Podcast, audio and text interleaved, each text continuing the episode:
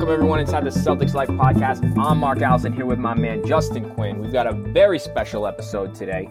Uh, we've got, you know him on Twitter as Danger Cart, Ryan Bernardoni. Uh, we're doing a deep cap dive.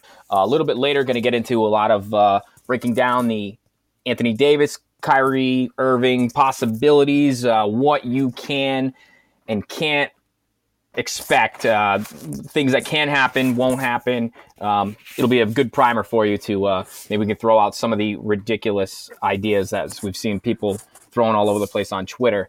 Uh, we got the Toronto Raptors, NBA champions. Uh, they did that with Kawhi Leonard on a year rental, essentially. Uh, whether he stays there now, I could say they probably have a pretty good shot. So, Justin, what does that mean in terms of Anthony Davis to the Celtics, does that make things more likely that they're going to want to uh, chase after him after seeing what Toronto was able to do? Well, there's a couple of things that are going to potentially, you know, act as a kind of a ripple effect based on this series. And to be completely honest, the first NBA championship outside of the United States is actually probably one of the lesser factors in play. Uh, chief of which really, uh, I think, above everything else, is still the Anthony Davis trade outcome, uh, followed very closely uh, by the uh, season erasing injury that Kevin Durant suffered in game five of that series, uh, re injuring his leg, uh, tearing his Achilles, looking at like a nine to 12 month recovery. but before we even get into that, I think that maybe we should turn our focus to those two main factors that seem to be the singular uh, blockages to everything else going on. Uh, you know, I knew this was coming. We all knew this was coming. But Kyrie Irving and Anthony Davis and where they're going to play, you know, we, we, we kind of just took it as a given that Kyrie was coming back and that Anthony Davis was being traded here at the beginning of the season, even if we didn't talk about it as much as we could have. And now those things are far from certain. And you know, there's, just been a crazy timeline over the last couple of weeks. I thought maybe we could just take a look at uh, what really sparked the current iteration of Anthony Davis slash Kyrie Irving, uh, where they're going to be discussions. I guess we can call that. Right, right. So now here we are. We're in the midst of. Uh, we. It, it, seems like it's a two-headed race for Davis right now uh, between the Celtics and the Lakers. Uh, we've seen some different offers proposed, both sides. Um, you know, uh, the Lakers are looking at some kind of combination of the number four pick, Lonzo Ball, uh, Brandon Ingram, and Josh Hart. Is it Josh Hart? Who's the Who's the third player? It's really not clear. I think that the main the main things is either uh, Ball and or Ingram, uh, and the the the crazy and the number four. Yeah, the number four pick. But the craziest thing to me, uh, we've had this discussion, you know, uh, off off the pod several times as well, is that the the, the Lakers seem to be uh, sticking on whether or not they will include Kyle Kuzma, which I mean, like, the right. guy is very talented. He's very talented, but I mean, he might not ever make the All Star team in the East. Never mind the West. Can, can you uh, imagine? They're the team that Davis wants to play for, right? So he wants to be there. You already have LeBron James, right? You're mm-hmm. going to hold up that deal over Kyle Kuzma. I, I don't, I don't, is that even possible? Is, I don't, I don't know, man. I, I, that seems like, that seems like banana land. What, if you know this guy will sign an extension with you and you already have LeBron James, you, you, they would be the front runner out west, regardless of whoever else they bring in to play with those guys, right? Sounds suspect, right? It just sounds so. It doesn't. Ridiculous. Yeah. Well, with the, with this day and age and the misinformation that gets thrown around, um, you know, that's. Yeah, you have to take everything with a grain of salt, but I would think it would be. I, I mean, it would be, wouldn't it be so Lakers though, like dysfunctional Lakers, to blow up that trade over Kyle Kuzma?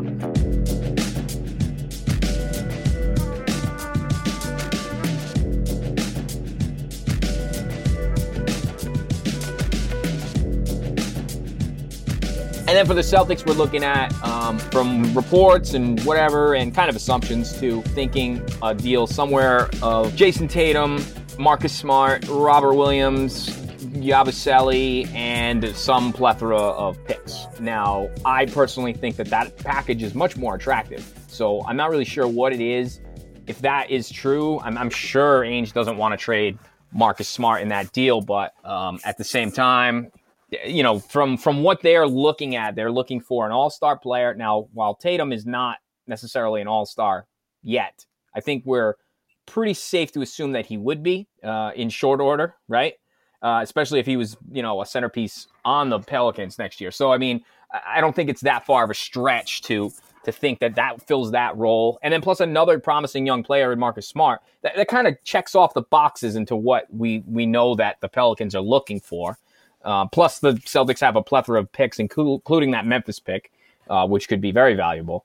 To me, and granted, I mean, you know, I, I, think that package has a higher upside, and I think the Lakers, unless there's somebody that the Pelicans love at number four, you know, I guess Ingram and Tatum can be pretty interchangeable in terms of. Uh, I mean, I, I, guess they're both pretty good packages. I mean, th- this is essentially the same package that the Lakers were offering at the trade deadline. Anyways, so Justin, what are we looking at here? Obviously, we've got Kyrie, um, you know, still playing the quiet game. We don't know what he's doing. Uh, I have to think though that that Danny Ainge and him. I know Danny said he's had conversations with him. How much do you think, you know, Danny actually knows about Kyrie's intentions? Now, obviously, like, like, like, how does that conversation go? Like when yeah, I, so you think you're going to come back next year? We're thinking about doing this, this. Like, how, you know, like, I mean, I'm sure he's obviously discussed getting Anthony Davis with Kyrie, right? The, the chatter that I'm hearing is that he is on good terms with just about everyone on the team, uh, at least in a professional capacity. Maybe on the court, those things that we're hearing from the likes of uh, about a rocky relationship with the younger players. Maybe that's true. Maybe that's not. That doesn't sound like what Jayson Tatum was reporting on his appearance recently on Jeff Goodman's um, podcast through, I think, Stadium. Um, Good and Plenty, I think it's called. And you know, if we look back at what we do know, okay, so this is the timeline. Uh, a few a few weeks ago, just before I think we last putted, uh, Brooklyn moved uh, Allen Crabbe for Taurean Prince and basically opened up a second max slot. We didn't know for who, uh, but Kevin Durant. exactly, exactly. We weren't sure, and it may not be. You know, they may not be able to now at this point, particularly with what happened to Durant. Uh, but you know, the situation, presumably after he injured himself, was that, that that possibility was less interesting. But now there's still rumbling that lots of teams are still very happy to throw five years at him, even if he's going to sit. But then the question of does Kyrie want to blow yet another season? Right in his prime. You know? Yeah, I, that's that's where it falls off the wheels for me because yes, these I'm sure these teams. I'm the Celtics would probably give Durant a five year deal for if they had the opportunity to do so. You know, if if it was feasible and they could do it um, even knowing he's going to miss a year. But that's not the problem here. The problem is, is it more Irving leaving? He's going to leave to go to a better situation, right? Unless playing in Brooklyn is that means that much to him being close to his home in New Jersey, and and that very well may may be the case. I have a hard time believing he's going to go there without another star in place, right?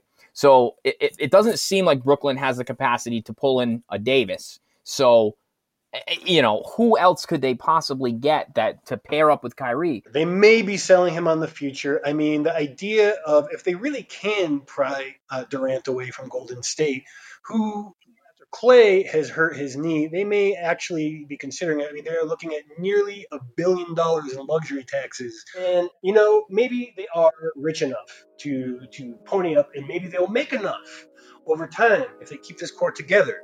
But I'm telling you, moving into a new arena with two of your three best players laid up with, with uh, season-ending injuries for the coming season, it just doesn't seem very realistic. Not ideal, yeah.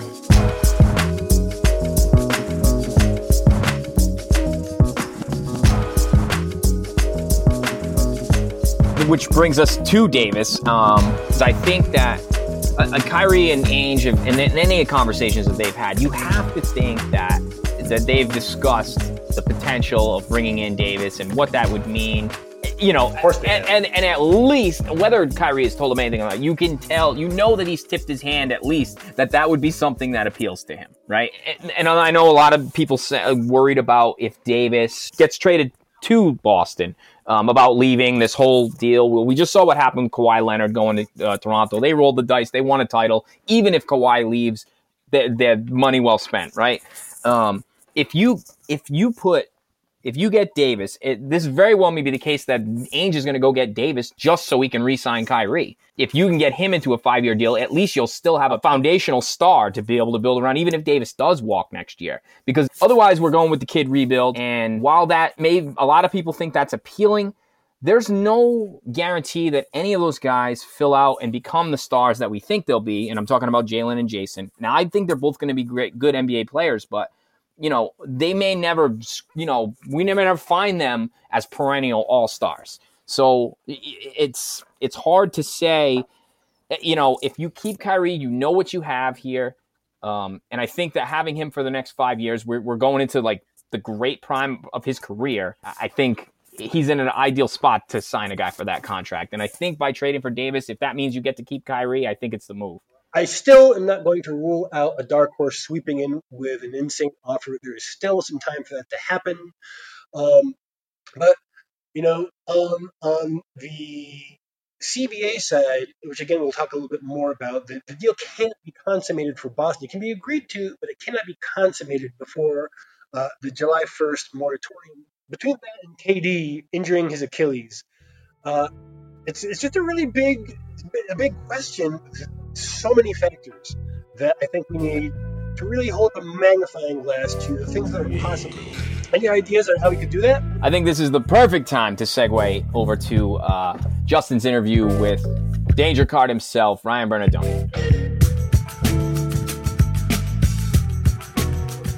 Thanks, man. So we are here with Ryan Bernardoni, Celtics Twitter's favorite cap guru and former editor-in-chief of Celtics Hub. Uh, I'm sure most of you know him, but if you don't, you should definitely give him a follow. Uh, you would be more likely to know him on Twitter by his Twitter handle Danger Cart. Uh, how you doing, Ryan? I'm doing very well. How are you? Uh, little, little. Uh, I don't know. Shall we say? Anticipatory is the only word I can really think of to describe this purgatorial situation we seem to be in yet in another summer. Uh, we are recording Friday at noon, uh, so just a disclaimer that a lot or some of this may become completely pointless, but there's a lot of stuff going on out there right now in terms of what the Boston Celtics could do. Uh, and we really have a lot of things that are very unlikely or even impossible that are kind of getting a lot more currency than they probably should be regarding things like sign in trades and timing of certain actions and all of that. And I could not think of anyone better to discuss this with to try to help us sort through all of these rumors and potential options than Ryan. Um, so I can try. Well, thank you. that's all we have. As you said, there's a lot of stuff that's out there, and there's a lot of things that are uh, you know, you know, the there's always a lot of well, it's possibles involved in this, right? What's possible versus what's probable versus what's you know sort of out there unlikely, but but you could see it. There's a, a real wide range of every offseason, but this one in particular. Um, I think when you said we're we're currently in purgatory, uh, that's a, a, good description of where we are now. And there's just so many things that can happen from here in so many different ways. But yeah, we can try to focus in on some of the more uh, reasonable um, and interesting things, and maybe cut out some of the the real crazy stuff, um, and leave that for Twitter, uh, where that can live. exactly. So, just some basics. Uh, now, we all know that salaries have to match whenever we are discussing, say, an Anthony Davis deal or really any deal. Uh, but you know, there's some details uh, and some some general restrictions on the timings uh, and you know whether a team's under the cap or over the cap um, as well as about unrestricted free agents. And well, I'm getting ahead of myself. Let's just deal with the salary matching aspect uh, and, and general trade restrictions. Um, could you maybe give us some information about some of the, the more basic things that we need to be thinking about when discussing potential trades? Sure. Uh, so I guess the first thing is that you don't right you don't always have to salary match. Uh, if a team is under the salary cap, then you can use your cap space to take players in trades, and then you don't need to worry about all the rules that I'll talk about in a second. Uh, the Celtics are unlikely to be under the cap by any really. They probably will not go under the cap at all. Um, if they do, it, it means that a lot of things have happened that are people aren't going to necessarily like all that much. Yeah. Uh, so operating as an as an over the cap team, uh, you have a ton of different trade rules that that come into play. But the most basic one that you're talking about, salary matching, which basically says uh, if you're um, a, a, team that ends a trade over the cap, so the Celtics will probably be starting trades over the cap, and they will probably end trades over the cap. Um, if the salary that you're taking in, the total salaries that you're taking in are uh, relatively small, so you can think of it as these aren't the exact numbers, but you can think of it as like under 10 million dollars if you're if you're taking that in, then um, you have to have sent out an amount that's sort of over half of what you're receiving. It's actually you can take back 175% of what you're sending out, but just sort of, you know, trying to napkin sketch some different trade things, and you can think about it that way. So that's like sort of smaller amount players, right? Uh, if you're dealing with rookie players or um, you know players who maybe signed for the MLE in the last couple of years, then that's kind of what you're dealing with. 175% of what you send out, you can take back. So that's usually pretty flexible and easy to work with. If you get into mm-hmm. that middle range of salaries, like 10 to 20 million, and again, these aren't the exact numbers because nobody cares about the exact numbers and this kind of, uh, you know, sketching things out. Mm-hmm. You can take back up to five million more than what you send out. So you send out 12 million dollars, you can take back 17 million. Um, in in returning salaries, and one of the important things in here is that right, we're only talking about salaries in the year that you're dealing with. So if you trade a guy who makes 12 million this year, you can take back a guy who makes 17 million this year and then 18 million the year after and 19 million the year after that. It's only this one year you're talking about, right? So you don't have to like add up all the years. It's you can just deal with one. And then the one that most matters um, for where the Celtics are for Anthony Davis, things like that, is that for big salaries, you can take back 125% of the amount you send out. So Anthony Davis makes 27 million. He's got a trade bonus we can talk about that could put him up to 30. You have to send out a lot of money. You have to get pretty close to those salaries in order to to match trades. This is like what the trade machine does on ESPN and RealGM and, and all that. Mm-hmm. Um, the last thing I would say before I ramble too far is that the, the caveat to that is that if you are over the tax, so if you're going to be a tax team when the trade completes, then it's always limited to 125% of what you send out. So even if you're dealing with a, you're trying to acquire a, a $5 million salary, if you're going to be over the tax, you're further limited where you can only receive 125% of what you send out. So that can be, that can make a big difference if, if your team is you know, sort of where exactly you're landing if you're kind of hovering around the tax line, things like that. But that's how salary matching works: is that the more money you want to take back, the more money you have to send to get closer to that as you sort of scale up the salary range. And so that's what the Celtics are dealing with when we talk about salary matching, um, which is again kind of the the thing that people care about when they go to make fake trades on the internet is usually mm-hmm. salary matching. Yeah, and it seems to me that the philosophy behind it is not necessarily to prevent uh, contenders from being assembled, but to make it more difficult and costly, to make people make hard decisions, and thereby at least m- minimally uh, add some incentives uh, for responsible team building and reward reward teams that do that. Uh, but there's some other restrictions too in terms of timing, both in terms of just generally when trades can happen. Uh, for just a, as a very basic example, we don't really need to discuss this, but for example, the Celtics could uh, retrade uh, Anthony Davis should they sign him and things kind of repeat like last year throughout much of the season. Uh, but they wouldn't be able to do that right away. Like, say it was just a disaster in the first couple of months and they wanted to maximize value for their investment, you know, because it, it's going to be a very significant offer if they, they give up something for an Anthony Davis trade. They won't get the same thing back, particularly the longer they have him on the roster. But there are some limitations. So what are what are those? Well, so you can retrade players as long as you're retrading them on their own under mm-hmm. most circumstances. There's again, there's like I said, there's a lot of rules that get into this around specifics of if you had signed a contract extension with him or something like that. But in general, if you if you trade a player and you're not trying to what's called aggregate their salaries, right? You're not adding together, say, Yabusele and Robert Williams trying to add to get five million dollars in salary, right? If you're not mm-hmm. trying to do that, you can trade players, you know, on their own. So the Celtics could turn around and trade him pretty quickly as long as they weren't trading anything else out with him. Um, assuming, you know, right, this is a fantasy world where they've just traded for Anthony Davis and they gave up whatever, you know, Tatum and Smart and everything else, and they get part of the way through the season, and they're like, this is a disaster. Every, the same thing that happened this year is happening. Everybody hates each other. We want to pivot and get all those Laker players that aren't particularly good. Um, you can turn around and do that. It's just you can you can't like group him with other things. Uh, yeah. And then there's other restrictions around that get pretty arcane as to like what type of signings you make for free agents and when whether you can trade them in December or January or or all this stuff that um, gets you know gets pretty complicated. uh, but in the in the basics, yeah, there's usually some kind of waiting period for trading players after you've changed their contract in some way, signed them, extended them, something like that. But if you traded for them and you want to just trade them out on their own, you can turn around and do that quickly. Okay, cool. So that brings me to another point, and you, we see a lot of people saying, well, why don't we just sign Terry Rozier for $15 million and Mook Morris for 12, and there we go. That's that's our trade right there. Why can't we just do that? Uh, so one of the things that I have that I say to people frequently online when they come back to me with like, well, clearly we can just do this thing that like I've I'm the only person who's ever thought of this, right? I have come up with this idea and it's brilliant and we will do that. Is that the CBA has existed for for quite a while now in its sort of basic framework. So it's been around since the 80s that they've been coming up with these deals, and over time they get more and more complex because they have added rules to sort of close loopholes. So if you think that you've thought of like a loophole that's just like why doesn't why don't people do this all the time? It's probably because it was closed like two decades ago. And this is one of the examples of, of where that happens. So mm-hmm. aside from the complexity of like why don't we just double sign and trade Marcus Morris and Terry Rozier being, well, what if they don't agree and they don't want to go to where you're sending them?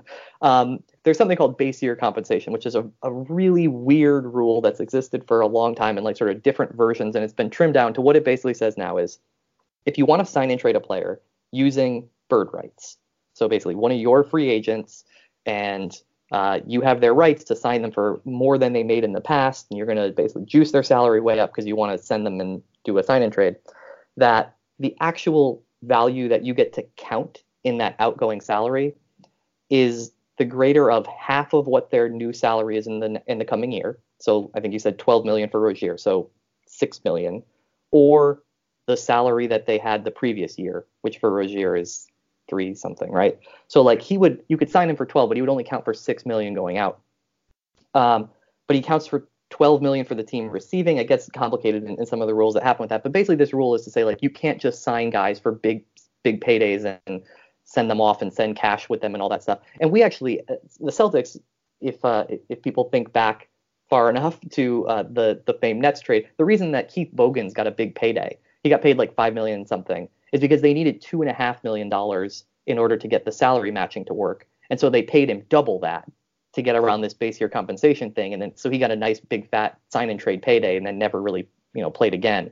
Uh, and that's where that all comes in. So it gets really complicated in terms of like getting players to agree, getting teams to agree, who has leverage, and then there's just this rule you have to get around, which um, it's you know if you want to give a player a big raise and you're trying to just do it for the purpose of a sign and trade, it it doesn't necessarily work quite that well.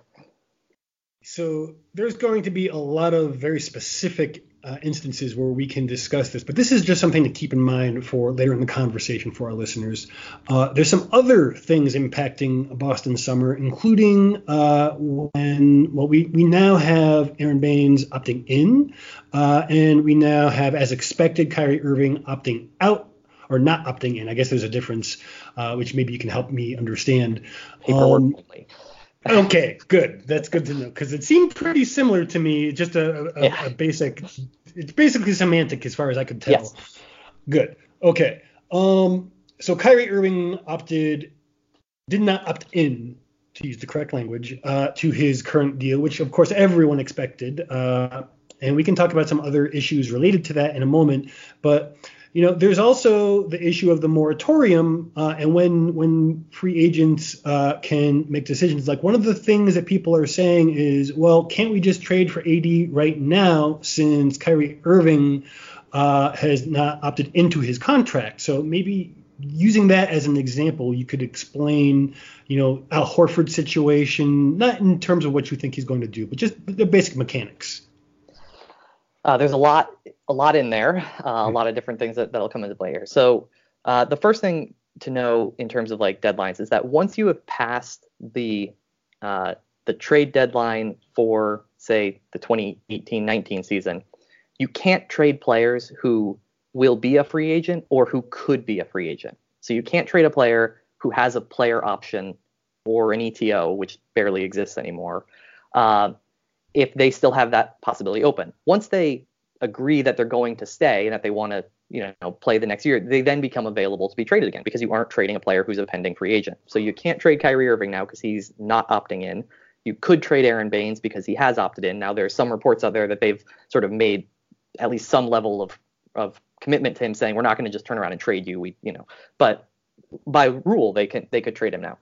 Mm-hmm. Uh, Al Horford hasn't made that decision yet so he could not be traded until he does make that decision. I believe his option deadline is the 29th, uh, June 29th, but like the reporting on these have been pretty sketchy. Like it was listed in a number of places that Baynes's was the 29th, and then it turned out it was today or yesterday, and he did it a couple days ago. Um, so the reporting on these things can kind of be sketchy. These aren't public contracts, right? It's all sort of leaked through different ways. Mm-hmm. Uh, so you can't trade Horford until he makes a decision. If he opts out, even though he's under contract through the end of June, you aren't allowed to trade him. He'll be a pending free agent. You can't trade that player after the deadline. If he opts in, you could trade him. But obviously, he has a lot of control here. If his deadline really is the 29th, and say the draft is the 20th, if he hasn't made a decision formally, you can't trade him on draft day. Um, now, a lot of this doesn't really matter. It matters in some of the really specific details and, and things, but what mostly happens around the draft is that trades are agreed to and then not formalized until July, until mm-hmm. the I think this year it's July 6th is when the the moratorium is scheduled to end. Last year they just sort of cut it short when they like finished the audit. They were like, everybody have at it, go nuts. Um, there's deadlines that are more firm for like restricted free agency matching, but whatever. You get into again tons of detail in all this. The CBA is hundreds of pages long. Um, but the important thing is like the Nets trade that was already announced. It was announced, you know, last week where they're clearing salary and they're, you know, you're getting rid of Allen Crabbe so that they can make double max cap space, blah blah blah. Like that's been announced and everybody accepts that it's done. That trade can't officially go through until July until July 6th, right? So like teams do this every single year. It's why if you go into the like the basketball reference history of of teams and draft picks, there's all these picks that you're like, wait, I thought that. What do you mean Charlotte drafted Kobe Bryant? It's like, well, they dra- they drafted him and then they traded his rights to the Lakers, right? There's all this stuff about like you can't formally do it. It's why players have to wear the wrong hats on the stage all the time. And you're like, we mm-hmm. already know that you've been traded, but what are we waiting for? So there's all this kind of like paperwork contract stuff that happens around the end of one league season and the beginning of the other. It can matter in some instances. It doesn't particularly matter right now for the Celtics, at least. Um, if you want another example, it kind of does matter for the Lakers a little bit because the Lakers like don't have enough tradable salary to formally trade for Anthony Davis right now because they don't have literally enough dollars that are not pending free agents to to trade mm-hmm. away unless they want to trade LeBron. So again, it can make differences on like the day that things are signed and what hat you have to wear on the stage. But in general, like all the teams are dealing with this. They all talk. They all are perfectly fine making a handshake agreement and saying we'll formalize this in July. And it's usually not worth sort of getting you know agita about it. It'll, it it all just kind of works out. So now that we're getting towards things that are more concrete, like Anthony Davis, maybe we can take some of these basic principles and use them to take a look, you know, from a cap perspective, from a from a CBA perspective. Some of the more popular uh, tropes circulating uh, around Anthony Davis and some of the other potential trade options out there. Like, for example, we hear from Woj that the Pelicans are looking for an all star, a potential all star, and picks. And unless the Celtics uh, can convince them that Gordon Hayward counts as the all star, it seems that there's going to need to be some kind of give on one side or the other or a third team.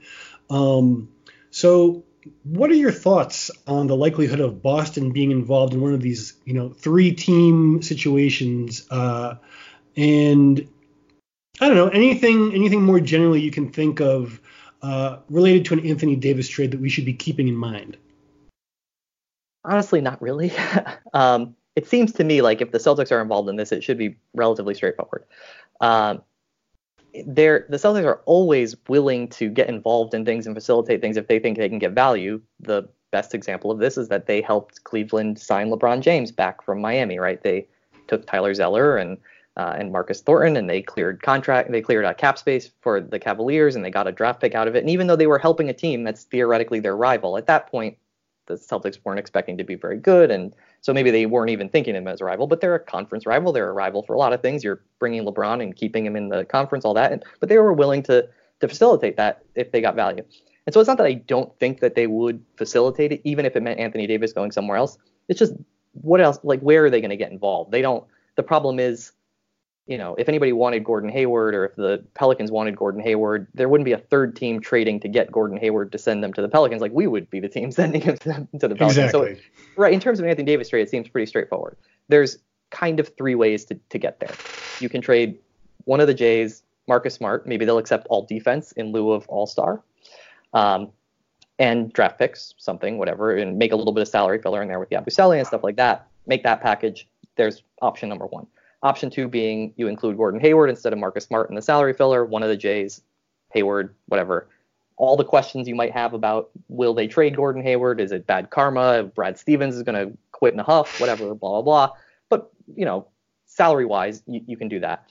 And then the third is one that that we can get into. It's something I wrote about on uh, Boston Sports Journal, where like once a year I pop up and drop a free post in there if anybody is interested in it uh, about how you could sort of I talked about timing. You could stretch things way out and sort of agree to a basic framework of like Tatum and the Memphis pick and give us a month to figure out what's left and maybe we'll include Smart if we have to, but if not, we're going to try to work a I said that sign and trades are difficult, but if it's three team sign and trades where it's like you're just giving a draft pick to whoever signs Marcus Morris and you're creating a like you can structure things there. And I wrote again, I wrote kind of more specifically about some of the details of it that we don't necessarily need to talk through, but that would be kind of the third way I see that it could happen. Being a third team facilitator for somebody else, bring having to bring a third team in for the Celtics unless it's for a relatively small part, like I don't know, unless unless they don't want Jayson Tatum and they really want Bradley Beal or something like that, like I, I'm guessing if if Anthony Davis is a Celtic, it will end up being a relatively straightforward trade,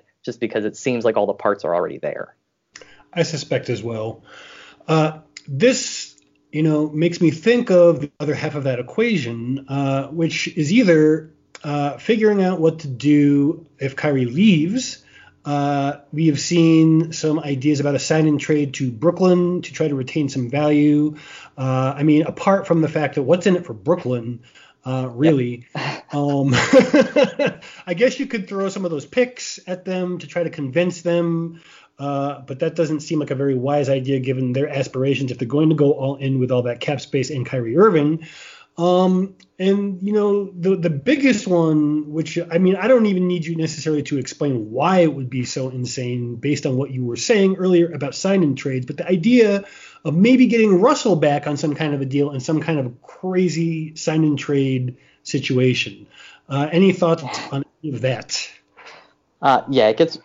You can get very creative and complicated and double sign and trade world and, and all that. Uh, but let's start here. If Kyrie Irving wants to go to Brooklyn, the Nets have cap space to sign him. They don't need a sign and trade. There's no financial value in sign and trades anymore. You can't. The Celtics can't give him a bigger contract than he would get in Brooklyn. He can't get a fifth year. He can't do any of that. Uh, they can sign. He can sign with the Nets, and it will be exactly the same. Now, the Celtics could go to Brooklyn and say, "Hey, if you do this as a sign and trade, because we want to create a, a trade exception, it would be a, a slightly over $20 million trade exception because of those base year compensation rules. Even if he mm-hmm. assumingly signs for the full $32.7 million max, what the Celtics would get is about $20 million trade exception. You can't combine trade exceptions with other players, blah, blah, blah, blah. You can make creative third team trades doing this, three team trades, four teams, or whatever. You can go crazy with this. But functionally, like they could go to the Nets and say, hey, we'll give you a draft pick if you turn this into a sign and trade. And if it's a good enough pick, or if they feel altruistic, whatever, if they don't think that the Celtics are that much of a rival going forward, they might agree to do it. Now, you can make your own decisions about whether or not that asset, a trade exception, is worth giving up a draft pick or not. Uh, it depends on what you think of the draft, I suppose. Um, so you can you can go down that path, relatively straightforward. That happens, right? That that happens, you know, once or twice a year, maybe during the off season. It usually isn't even like it's barely reported. Like a trade that had been agreed to a week before, you might hear like, oh, they're talking about details and maybe they're doing this and that. So it happens. It's not shocking. Um, so it's a possibility. If you want to get into the double sign and trade, then things start to get complicated because now you get into again those base year compensation rules where it would be like Kyrie's this year salary would count outgoing. That's about 20 million.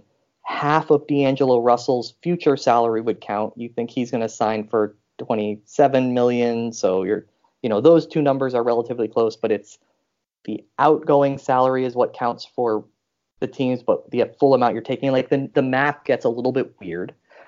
You get additional complications like just because Kyrie wants to go to Brooklyn doesn't mean D'Angelo Russell wants to go to the Celtics, and he would have to sign the contract and agree with it. I mean, maybe he would. Maybe he'd be like, "Oh, that's a perfect situation. I can step right in and I can, I don't know, whatever." Uh, you'd have to think that he's worth a full max contract because I can damn well guarantee you that if you that if the Celtics are like going to him try to get this to happen, then he would have all he would have the leverage to say, uh, "Yeah, full max." So you have to think he's worth the full max. The Nets would have to want to participate. So again, you're gonna have to give him some kind of draft asset, and they're probably to look at this and say, hey, we're not just getting you a TPE, we're giving you an all star. If you think he's overrated or underrated or whatever, we're giving you an all star. You're to have to give stuff to the Nets to do it. Um, in this case, both teams get hard capped. If you receive a player in sign and trade, you get hard capped at an amount that's a little bit more than six million over the luxury tax, which for the Celtics would matter. The Celtics have high paid players. If Al Horford's coming back, Gordon Hayward makes a lot of money. Um, that so that could become a, a, factor in all this in terms of the Celtics would hard cap themselves receiving a player and sign and trade. So there's there's just a lot of things that happen in there where again, like just the most obvious thing that will happen here is if Kyrie wants to go to Brooklyn, he's going to sign with the Nets and the Celtics are going to get nothing because that's the way it works. Remember how how like how much we thought it was a joke that Utah was like freaking out, and there were people in Salt Lake City being like, the, "They owe us Jae Crowder in a sign and trade to, if they're going to take our player." It's yes, like, I do. no, they don't. You just you just sign the guy if you have the cap space, and that's probably what's going to happen if he ends up in Brooklyn. So don't be that guy. Don't be the guy who was in Salt Lake City writing about how the Celtics owe you Jae Crowder. That's not the way it works. If we could avoid burning Kyrie Irving's uh, jersey when he leaves, uh, I'm assuming he's leaving. That would be that would be nice too. If you want to hate him forever, if you want to put him in the Rick Fox uh, change teams and, and made me hate him forever uh, situation, let's, let's yeah. see he goes to the Lakers even fine, great, but Go like let's it. just not do the, the, the burning of the jerseys. That's uh, you gotta get those likes and uh, retweets, like, you know. something, yeah. Everybody who does know. it seems there's always seems to be a camera around when everybody does it. It's weird, isn't it? It's very odd. um, Similarly, there has been some reporting about Houston being on Boston's radar, and you know Steve Kyler, he's he's, he's got some pretty good intel in that that situation. He's had some questionable issues in the past, but I mean everyone does. That's just the way that the game works. Your sources are only as good as their actual access to the people involved. And just because they hear them and talk to them and whatever doesn't necessarily mean that it's true. And when you do hear things that, that from people who do have reliable uh, sources, even if you what you are hearing is you know legitimate, just because someone is say talking to Houston doesn't necessarily mean they're doing anything other than due diligence. But that said, what do you think of this? Uh, these Houston rumors about Capela potentially, or maybe you know uh, Eric Gordon or Chris Paul or PJ Tucker. Is there anything there that you can think of that makes sense? Uh, there actually is in this case for me. It's not a path that I'm like super high on, but um, I think there are some things here that that could make sense. So the first thing I think that's important is something that you said, which is that you're doing due diligence, right? So um, one thing that I've I've noted is that whenever basically whenever the people who are doing the nuts and bolts of like GM work, so GMs themselves are usually pretty guarded, but when you have a person like Mike Zarren who does an interview, and they do sometimes every once in a while for something, or guys on other teams who are sort of in that role, a lot of what they say is that like however much you think that teams are talking to each other, it's more than that. They call each other all the time. They call in just to check in on players who have no chance of being traded. People call Milwaukee and ask about trading for Giannis. Like it's just because why not? What else are you going to do? Your job is to call teams yes. and try to make a basketball team all the time, right? Like if you've ever done fantasy sports, somebody there's somebody in your league who sends you really ridiculous trades, wondering if you'll say yes, right? Like it happens. So intel on teams talking, all teams are always talking. so you can you can take that that far. In the terms of this particular one, I think the the potentially interesting thing involves Capela. It doesn't make a whole lot of sense. Eric Gordon doesn't make a whole lot of sense. Chris Paul for the Celtics doesn't make a ton of sense to me. Uh, if they want to make James Harden available, that would make sense. Great, let's talk about that. Uh, but that doesn't seem likely. Uh, but probably does make some amount of sense, right? Like so, the problem that that the the Rockets have perceived to have, and maybe this has changed with uh, KD and Klay both being injured, is that they struggle ultimately in that in that one matchup, like pretty much everybody else has. And Al Horford would seem to be a better fit um, in those matchups than Capella. Capela some people think he's a pretty good switch defender. Others don't particularly think that, but he's not a shooter. Doesn't space the floor at all. Having floor spacers around Harden and, and Chris Paul, if he regains some of his previous form or not, we don't we don't really know with his age. Um, mm-hmm. That's really helpful. So you could imagine that Houston might prefer Horford to Capela. And you could imagine a situation where Kyrie leaves and they don't trade for Anthony Davis and they're going into a youth movement. And having Al Horford at the age that he is, like you pretty much need would need to cash out now, or you're probably never going to really get any value out of him in terms of going forward. You may get a couple more years out of him. He might renegotiate a contract with the Celtics, and you may get a couple of nice, you know, a couple more nice years out of it. But that's going to end, and you're not going to get much out of it. Capela is signed long term, signed for a fair price. He's 25 years old. Uh, so you can see how it might make sense for the Celtics to want Capela. So there you go. Rockets might want Horford. Celtics might want Capela you can imagine a situation where it would make sense for both teams. The way that it would make sense to me to work is that Horford would opt out or not opt in, if you want to get into the specifics of it again. Mm-hmm. Um, and then he would do a sign and trade. So sign and trades are difficult, but they're not impossible. And this is a situation where it might actually happen, going to a team that does not just have cap space to do it.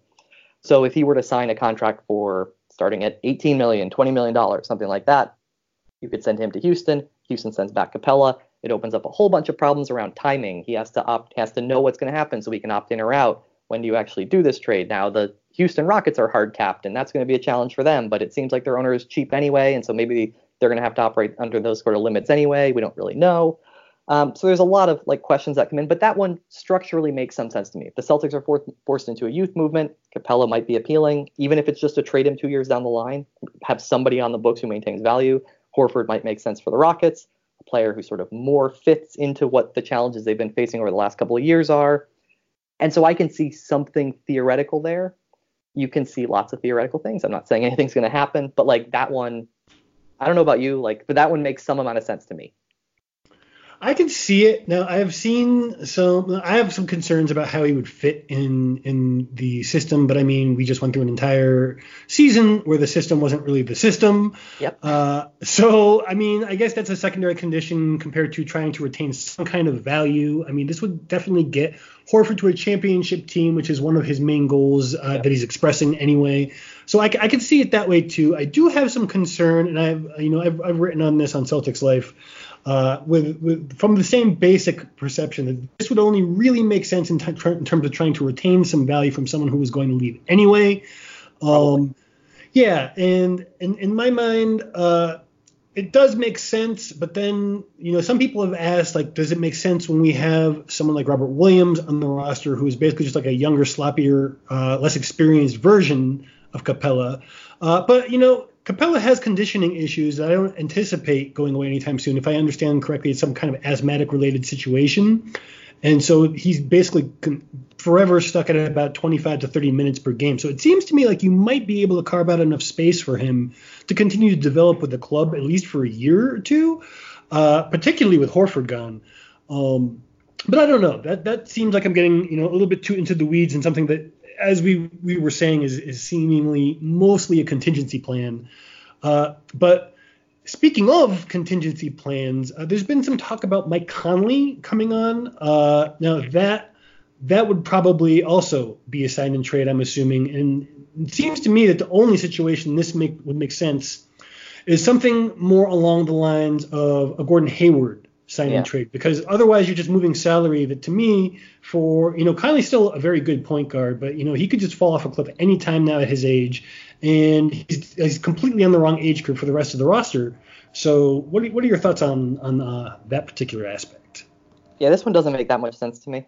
Um, the so there are some sign and trade considerations in here where uh, if Kyrie going to Brooklyn if you could turn that into a sign and trade where you get the a TPE for the full value of everything he's signing for in Brooklyn and not this base year compensation limit of like $20 million, then you'd have a, a, trade exception big enough to just take Conley into it. And if you were in that situation, like maybe you would think about that. Um, if you're talking about trading Gordon Hayward, like I think even with Hayward's huge unknowns, like I would probably just rather keep Hayward um, because there's a possibility that he comes back and returns to some form. I, I just rather have a wing than like whatever. I, I don't know what Conley is the 10th best point guard in the league. Like you're not really going anywhere with that. He's on the wrong side of 30, like you said. He makes a lot of money. There's not really an upside there. There's more upside in, in my opinion, in Hayward returning to his prior form, playing at a position where everybody just constantly needs it. Uh, he cr- gives you some of the creation that you were probably missing on the team anyway. Uh, but yeah, you see things out there where it's like, oh, Gordon Hayward and a draft pick for Mike Conley, and like maybe they could get the Memphis, they could get their own pick back. You would get like nobody. That's never going to happen. Um, but you know, could you Gordon Hayward and the Celtics first round pick next year, the lottery protected for Mike Conley? Like, I mean, you can make it work. It just I don't I don't see the point. is sort of where I land on it. Um, and so it I don't know. It seems unlikely. There are other players out there who who are point guards who you could talk about targeting, sort of uh, you know, Dragic gets thrown out there, and, and people like that that maybe make more sense because they make a, a, decent amount less money, and you could fit him in different ways. But Conley just makes so much money. He's in his 30s. He's he's you know he's a 32 year old zero time All Star, and I get that he plays in the West, but uh, no thanks. I, I completely agree. I feel that point guards are the second most mercenary position in the league at this point behind centers. Yeah. And you can you can easily find someone who is a starter level, if not star, and then use use your your money in, or well in this case not money you use your cap space uh, slash contract slash assets to trade for somebody like Bradley Beal maybe or somebody somebody who has at least a little bit more offensive impact and youth uh, if you are going to do something that could potentially piss off Brad Stevens as you noted I don't think that is uh, as serious of an issue. I, am pretty sure Brad understands the situation he's in right now in relationship to his former player and current player. Uh, but you know, maybe maybe there is something to keeping him happy there, and I don't know. I just don't. I don't really think that we need to be looking to Conley as an option, at least under his current deal. Um, last thing out there, I think, which has been you know completely transformed, uh, along with free agency in general, is Kevin Durant. Uh, you wrote an article that I loved uh, that got all of us thinking about the potential of maybe adding Kevin Durant as a sleeper option, uh, which obviously would most likely be an opt-in in trade. Uh, but yeah, I think you can probably kick that one to the curb now. Uh, if it, it was never a likely thing. But uh, yeah, I mean, I got I I'm not a reporter. I don't normally get scoops. I uh, I have been uh, I've been a blogger, right? uh, like you said, I was uh, editing uh, Celtics Hub, um, and, and, I got a little inside info um, that the the parties had talked and just sort of sounded each other out about the possibility of an opt-in um, and and him landing in the Celtics. this was quite a while ago now uh, the way the Celtics season went, you would think that it would seem less attractive from his end, but also he has a, a an injury that will likely keep him out for all of next year or, or darn near it. Um, so that that seems to be uh, off the table. Uh, but yeah, the point of that that was he could opt in and you could trade someone like Horford to Golden State. Um, Durant would come here. Kyrie would then resign. He's now playing with his best friend. You'd still have all the pieces that you could trade for Anthony Davis. Um, these sorts of like thinking really big and creative outside the box uh, they're actually really important in terms of the way that the team operates, the way that maybe half the league operates. There's teams that don't really think this way because they're happy to kind of be where they are within the league hierarchy. Um, but this is the kind of thing that the Celtics think about. It's important to to be creative and looking out for those, even if ultimately 99% of the time they come to nothing. And I would say that at this point we can be pretty sure that that's going to come to nothing. So I know you have stuff you need to get to, but I just want to ask you before we let you go if there's anything out there that you're working on that we should keep an eye on. I know that you have your roster builder site uh, that you are regularly updating, but there's also, I, well, fair, fair enough. Um, but you also had a thing that I saw you posting about recently in terms of trying to determine the the value of draft picks. Maybe you could just give us a very brief synopsis of, of what that is and where we could find it. Um, so this is one of my longer term projects. You mentioned one of them, rosterbuilder.com, roster-builder.com, which is a, a tool that I created a couple of years ago for like managing the salary cap. Um, but one of my other longer term projects, I don't know why I'm interested. I don't watch college basketball. I don't care, but I'm interested in the value of draft picks. Um, and so a couple years ago, I was like, how come there's not one of those pick cards that they always talk about during the NFL draft, where they're like, oh, the the 112th pick plus the 154th pick should get you the 89th pick, and it's like, what? That why isn't there one of those for the NBA? And there's a lot of reasons. There aren't as many players, blah blah blah blah. But I worked on making one of those. Um, so I have a little chart. If you follow me on Twitter at Dangercart, it's You'll find it somewhere in my history um, recently, like yesterday or the day before. Um, and it's a little table that says, okay, the number one pick is worth 4,000 points. So how many points are every other pick scaled down from there? And if you add, say, the 14th pick and the 20th pick together, it says, oh, that should be worth the fourth pick. Now, this is based on actual performance of players drafted in those spots of every year since the lottery began. It is not based on the value of prior trades. There is no trade in recent history where the 14th pick and the 20th pick would get you the fourth pick. But that's because you always have to overpay to trade up, right? So it's a question mm-hmm. of how much are you overpaying. If you get to the 10th pick, you better be darn sure that there's a player who you think is like the fourth or fifth best player sitting there at 10. If you can get up to the sixth pick, you're doing pretty well in terms of historical averages, but you still should expect that you're probably overpaying a little bit for that pick. And so that's what the card is really about. It's looking at the relative values of actual performance of those players drafted in those slots over more than 30 years now. And you add up two numbers and it says, oh, okay, that should be worth this or that. And that's pretty much what it is. Um, and like I said, I update it every year. I updated it a couple days ago.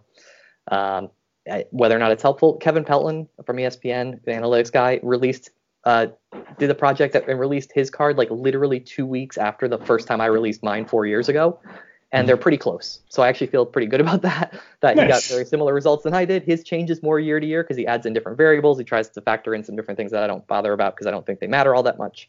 Um, but they track close enough where you're like, oh, that's reasonable. Uh, so mine, his, whatever you want. Um, it's a good little tool on draft night because there's probably going to be trade ups between Atlanta, the Celtics, other teams that haven't. Philly has a lot of second round picks, so probably be a decent amount of movement on the 20th. Something to keep on the side of your screen while you're watching. And as we mentioned at the start of this segment, there are all kinds of crazy, crazy things that are almost certainly going to happen. Hopefully, not before we get this published, but uh, I want to thank you for coming on in spite of all the uncertainty surrounding this and your busy schedule. Thank you so Thank much. You for having me. And if Anytime. there's something good that happens for the Celtics, I'm I'm totally fine with it happening while we were talking, uh, as totally. long as it's good. So, but okay. thanks for having me. Anytime. Take care.